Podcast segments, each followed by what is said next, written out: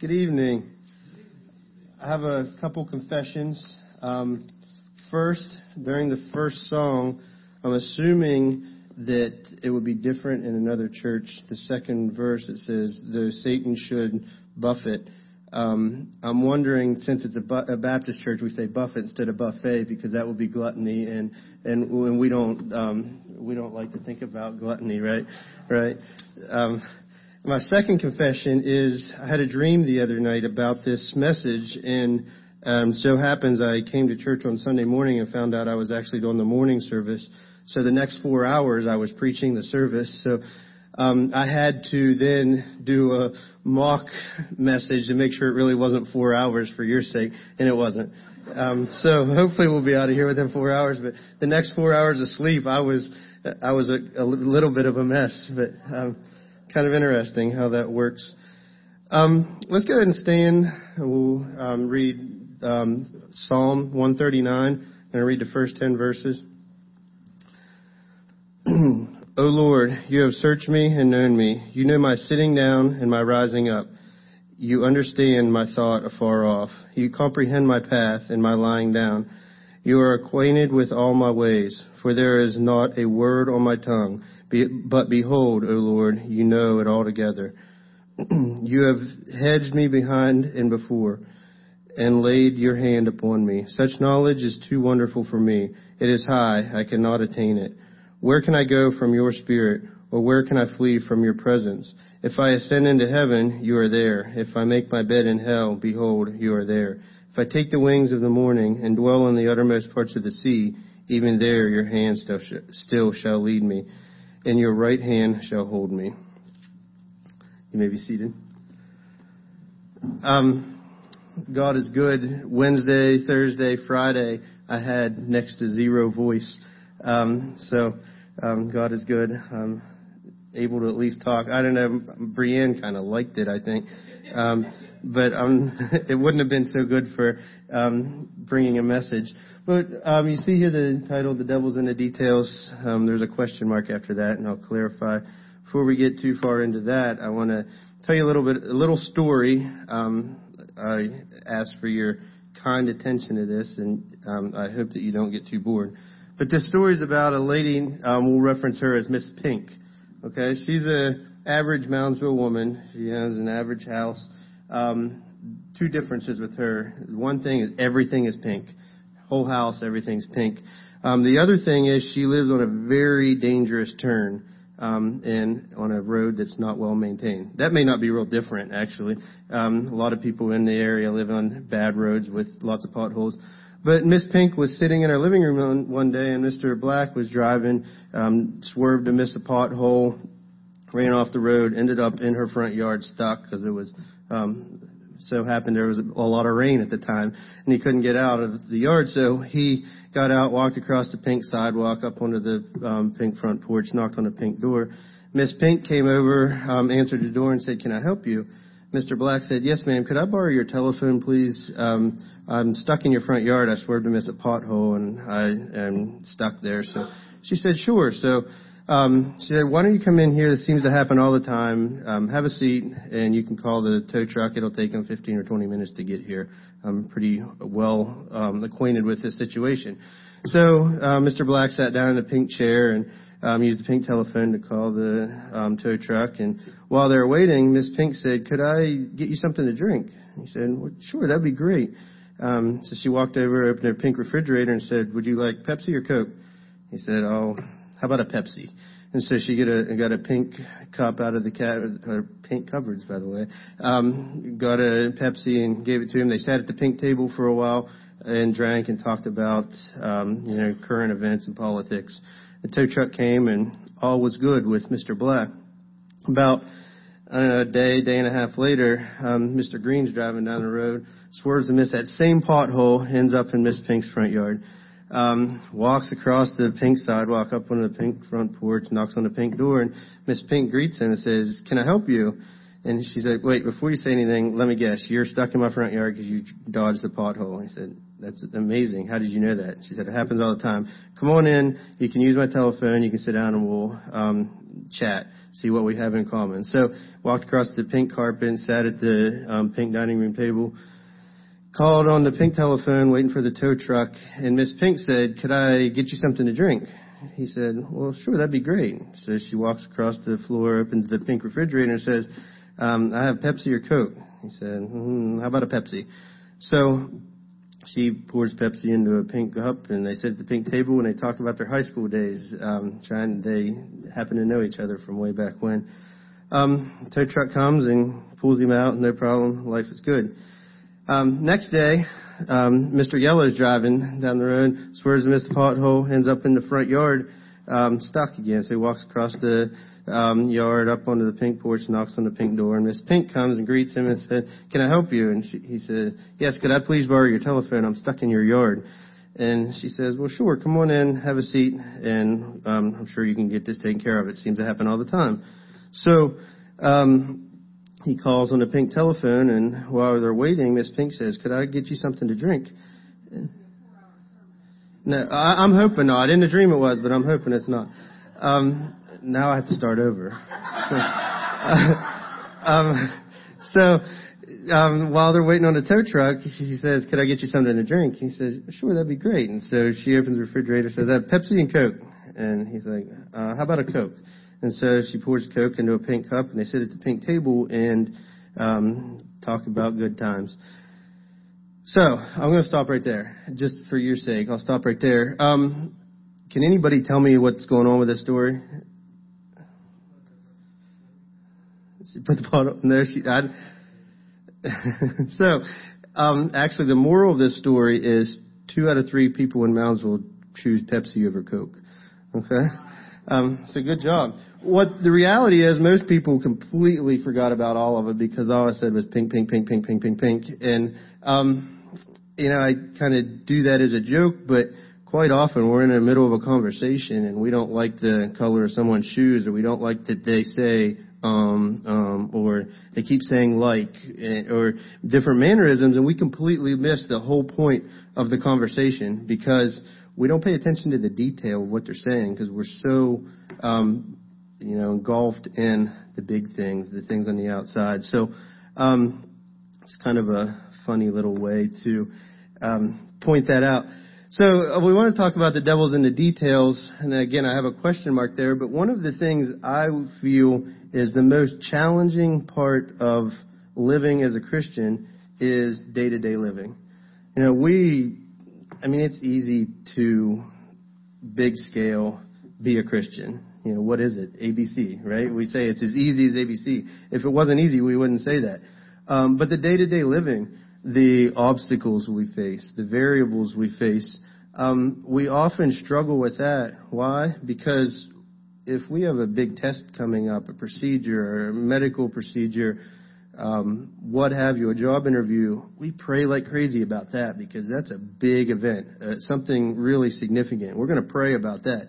But do we pray about all the small things each and every day that are going on? We often we can take care of those, right? You know, we only need God for the big things. It's kind of a mindset. Um, so that day to day living it really becomes a challenge because we leave God out of it. And that's what gives rise to this phrase, the devil's in the details. Because when we put God out, um, the devil uh, is still there. Satan is working overtime all the time. And when we shut God out, then it's an opportunity. So then in the details, you know, he's not often involved in the big things because we have prayer warriors for that. We have prayer lists and we're um, on fire, but it's it's the details. But my question is, if the devil's in the details, then where is God? Um, again, God is where we let Him be.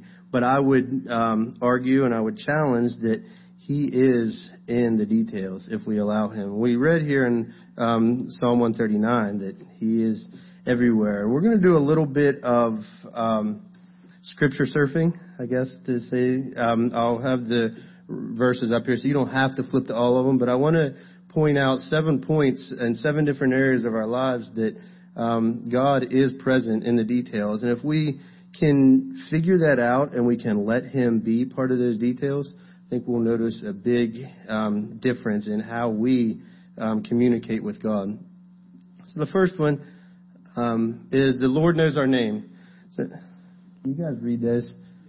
I tried to make them as big as I could without making a different slide for everyone. Um, so John 10, chapter 3, we're going to do two verses in John 10. In chapter 3, it says, To him the doorkeeper opens and the sheep hear his voice, and he calls his own sheep by name and leads them out. Um, if you guys have a red print Bible, you'll notice that there's this is red print. This is Christ speaking. But um, the key point here is the sheep hear his voice, and he calls his own sheep by name. Okay, so um, do we do we think that Christ knows our name? If we don't realize it, it says it here that um, God knows our name. Now, kind of a, another funny point. Um, how often have you had a conversation with somebody you forgot their name? And then my grandmother, um, Lord rest her soul, she would go through all of her sons, which were three of them, then all of her grandsons before she got to me, who was the youngest grandson, when she wanted something. Um, now I'm starting to see it come with my mom. They just go through all the things. Um, as Christians, one of the funny things is, and we're, we're pretty good at pulling this off, just call them brother. If you don't know their name, call them brother. Um, you know, that's an acceptable way to acknowledge somebody. So sometimes we know their names and it's, and we call them brother. Other times we're calling you brother because we don't know your name. Um, just a, little secret there. But, um, we see here, it, it says, um, you know, the shepherd, um, or the, the doorkeeper opens the door and the sheep hear his voice and what? He calls them by name. If we just look over a few verses to verse 14 in John chapter 10, it says, I am the good shepherd. I know my sheep, and here's a, a key part, and am known by my own. Okay, so again, he knows a sheep, but what's the important part here? He is known by his sheep. So, um, think of any pet. Think of your dog. Do you think your dog knows the difference between you as their owner and some other random person? Absolutely. They know your voice. They they know your actions. That's what it's saying here that Christ knows us and we are expected to know him. And how do we know him? It's through a personal relationship. Um, you know, how do you get to know somebody? Uh, how do you, you share the infinite, or the finite details of things with your best friends, right? You don't share them with everybody. Well, some people do on Facebook, but um, you have your best friends, and certain people that you only share the small details with. And that's because you've gotten to know them, you trust them. And it's saying here that that's what God has with us. He has, He desires that personal relationship, that one where He knows us and knows our names, but also that we would know Him. Um, and preeminence, that's a, that's a very difficult concept, um, with preeminence of Christ. I read a thing, and we talked about this in Sunday school this morning, that the difference between our love for Christ and our love for the the next in line, say our children, the next in line. You know, you you put a lot of people put their children on a pedestal. We can't think of anything that we could love more than our children. But the love of Christ compared to the love of our, of our children should be the difference between love and hate. Think about that for a second. That's amazing. Um, the, to be able to love um, Christ that much. And so, what think to yourself, what does it take for that? Because I can tell you, in my life, there's been a long time leading up to that that I wasn't anywhere close to that. You know, and I think we could all say that you, you know, you know about Christ, you know, and you make that decision, but but it takes a long time to truly know Christ and to make Him preeminent in your life. But again, in order for this this type of um, knowledge, and he, again, he knows our name, but in order for him to be involved in the minute details of everything, we have to be willing to share those with him. Not that he doesn't know, but um, we must have that strong personal relationship. Second one is the Lord has numbered our hairs. Um, go ahead, if you if you're following along, you can flip to uh, Matthew chapter 10, verse 30 and 31. It says, "But the very number of hairs on our head are all numbered." Um, do not fear, therefore, you are more valued than many sparrows. So, um, Don, I, I apologize that he, you have less hairs than others, but um, I only say that because Dave's not here. I, I always say, well, you're the head's the shiniest one in the room right now, and so, but um, but imagine that that God numbers the hairs on our head. What does that say? for us. Says that He cares about our well-being, every detail of our well-being. You know, is the number of hairs you have important per se? No, but the fact that God cares about our well-being and every single detail of our well-being shows that He truly is in the details. I mean, He's what we call in the business world, He's in the weeds. You know, we're, I mean, He's deep into what we're doing. If that is of significance to Him, and it should be. Third one, the Lord has counted our steps. Um, in Job chapter 31, verse 4, says, um, Does he not see my ways and count all my steps? Again, God, not, the number of steps doesn't matter, but God knows every step of our journey in this world. Um, I don't know, has anybody ever heard of Footprints in the Sand? It's a poem and it's a great reference to this. It very um, weakly paraphrase. It's a kind of a conversation with God, and it says, "God, through all my troubled time, or through all my life, You've you know you've always walked with me, and there's been two sets of footprints in the sand. But I noticed that in the most difficult times in my life, there's only one set of footprints. And so I ask you, why is it that you leave me during the most difficult times of my life? And God's response is, listen, during the most difficult times of your life, that's when I had to carry you. And so it's, um, again, God, it's not significant the number of steps that we take, but it is significant that God knows every step we take. God knows every step that we're going to take. And God is concerned about that because that is the detail that helps us glorify God when we can, when our steps can be protected by God. Um, number four, the Lord bottles our tears. In um, Psalm chapter 56, verse 8 and 9, it says, You number my wanderings, put my tears in your bottle, they are not in your book. When I cry out to you, then my enemies will turn back. This I know, because God is for me.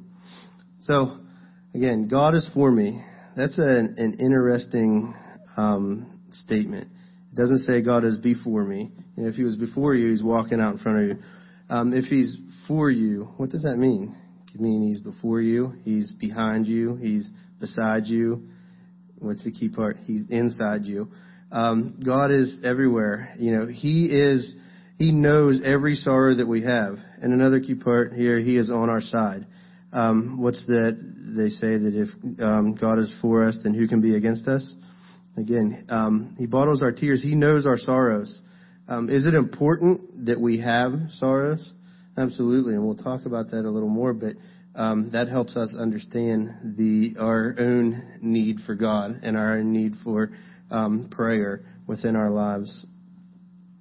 Um, next one, the Lord hides our lives.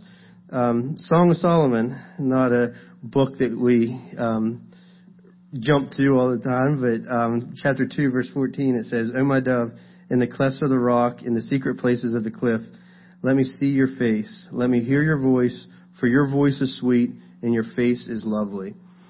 Um, if you think of a cliff, it's often a kind of a prominent part of the hillside that you can really see, but it, this says in the clefts of the rocks, and after that says in the secret places of the cliffs. The, you know, if it's sticking out, then there's places then that are shadowed or hidden. And so even in those um, deep, dark places, it says, Let me see your face. Let me hear your voice, for your voice is sweet and your face is lovely. Um, so this is significance that God hides our lives. He protects us. Um, we don't really have to worry about our security because we know that God has our back. You know, He's protecting us even in those places where um, others may think that we're hidden from God, and we cannot hide from God. Um, also, if you look at Colossians chapter 3, verse 3, it says, For you died, and your life is hidden with Christ in God. Again, um, we died, but what else happened at the same time? We were reborn. We were reborn in Christ, and that protection is our security. And if we continue to rely on that security, again, we cannot hide or have um, keep God out of the details of our lives. Next one, the Lord supplies our every need. In Philippians chapter 4, verse 19, it says, And my God shall supply all of your need according to his riches and glory by Christ Jesus. this is an interesting verse because a lot of people will use this as a justification. You know, I need a new Corvette. Um, you know, God will supply my need. Well, there's a big difference between need and want. Um, you know, what is need? Our needs are promised to be supplied. Sometimes the most important need, think about this, is the feeling of need. I'll say that again. Sometimes the most important need is the feeling of need. Um, what happens when you when you feel like you need something? Then you begin thinking about your reliance on God. Think about what I said early on. We rely on God for the the big things because we need God during those medical procedures and during those those losses and those struggles. But um, that feeling of need sometimes is truly the need that who's going to fulfill that? God. You know, when we then are brought to our knees in prayer, and then that is when God says, "I'm here. Um, I'm supplying your need," but He had to um, provide us with that opportunity to see that. And then the abundance of our supply may depend on what we do. Um, if you if you think about that for a little bit, you know, um, what are we doing to glorify God? And um, you know, the abundance of our needs uh, may differ accordingly. Um, then the seventh one, the Lord brings us all home. This is like the the um, icing on top of the cake. I guess in John chapter 14, verse 1 to 3, says, "Let not your heart be troubled. You believe in God, believe also in me. In my Father's house there are many mansions. If it were not so, I would have told you. I go to prepare a place for you. And if I go and prepare a place for you, I will come again and receive you to, to myself, that where I am, there you may be also. Um, I'm assuming everybody has heard that scripture before. It's a very um, good, um, thought-provoking scripture. I should say. In my house, in my father's house, are many mansions. He doesn't say there's campgrounds, um, there's trailer parks, there's housing developments. He says there are many mansions because it doesn't matter um, your standing on earth. It, what matters is that um, we allow God into the details of our lives and that we do what we can to glorify Him and that He'll bring us all home. He says that if it were not so, I would have told you. You know, he's he's honest with us. How honest are we with him? Um, and let's be honest, the the world can't take our soul. Um, can't take our salvation. That is secure. But what can the world take? It could take our eternal rewards if we let them. And let the world take our eternal rewards. So what do what must we do to protect our eternal rewards? Um, I say, you know, do you believe in destiny? it's kind of a cliche thing to say, but I believe that we have a destiny. I believe we also have a destination, and it's right here. That destiny is the Lord's going to bring us home. And what is our destination? Our destination is in one of these mansions in our Father's house. So, um, what is it? What what must we do? Um, it's quite simple and complex all at the same time. All we can do is be faithful. Um, what does that mean? We have to be completely committed um, to God in all of the details. You know, um, being faithful and being lax cannot go together. Uh, you know, faithful and full effort must go together. We have to be um, give our full effort. Let's think about Noah for a second. Um, building the ark. Does anybody know what Noah's background was? I don't. Um, it's not outlined in the Bible. Um, it doesn't say he's a shipbuilder or a carpenter. But what does he do? He builds a ship out of wood. Um, how does he do that? He listens to God. God tells him to do it. He does it. God gave him all of the details, you know, all the dimensions, all the measurements. He told him what to do, and he did it. So, if you're not a good what, speaker or you're not comfortable in crowds, that's okay. But if you're faithful, then God will help you to do that. Um, think of the apostles, um, fishermen, tax collectors. You know, they're not what you would think as your prototypical um, disciples. Yet God prepared them. They were faithful at times. I mean, did they falter? Absolutely. We all falter. But um, when they were faithful, God prepared them and sent them out and was very successful in um, accomplishing the goals set forth. So again, how do we be faithful? It's not something we can do half-heartedly. It's not something we can do, you know, with our leftover energy. It's something we have to do with our full amount of energy. I'm going to close with a video. Um, it's from a movie that's an all-time great movie. It's called Facing the Giants. But this um, small clip is perhaps I don't know. I'm not a movie critic, but to me, one of the most influential few minutes of a of any movie I've ever watched. Um, and it really speaks to the um, at, you know our attitude toward being faithful with God. And it, it's actually called the death crawl scene. So, um, Lacey, you want to? We're going to try to play it.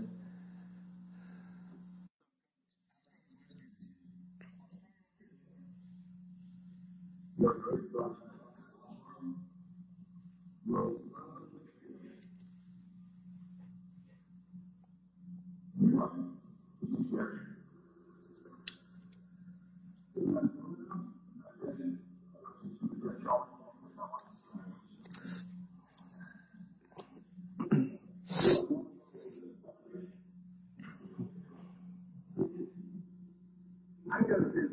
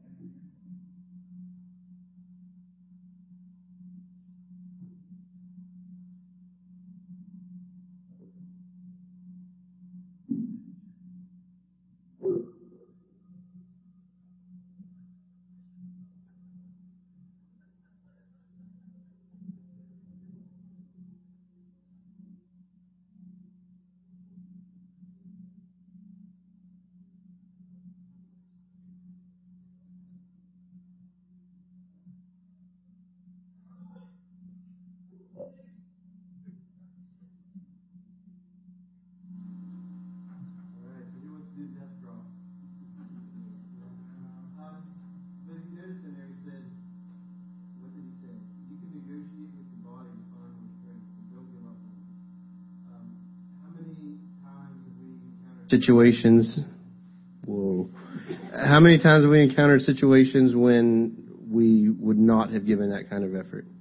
I would venture to say quite often. I'm guilty. Um, you know, because it becomes tough um, because we don't know the outcome. And again, the significance of him being blindfolded. Because when we can see the outcome, we can dodge the obstacles instead of encountering them head on. But again, um, how often do we negotiate with our body to find more strength? Um, without giving up on God. So I would challenge you guys, um, again, think about these um, principles that we talked about. Think about the concept of God putting obstacles in our way rather than taking them out of our way, because that's going to make us stronger and that's going to make him make us depend on Him for the details. So um, let's pray. Lord, we thank you for the opportunity to gather in your house. Lord, we thank you for um, your desire to be part of the big things in our lives. But Lord, we thank you um, for wanting to be part of the details of our lives. Lord, not only the details, but every single detail in our life.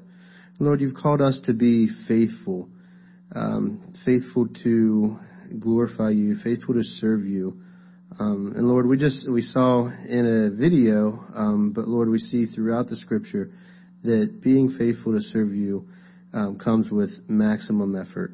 God, I just pray that each of us could um, negotiate with our bodies to find the strength without giving up on you, Lord, that we could serve you with everything that we have and everything that we say and everything that we do. Pray all these things in Jesus' name. Amen.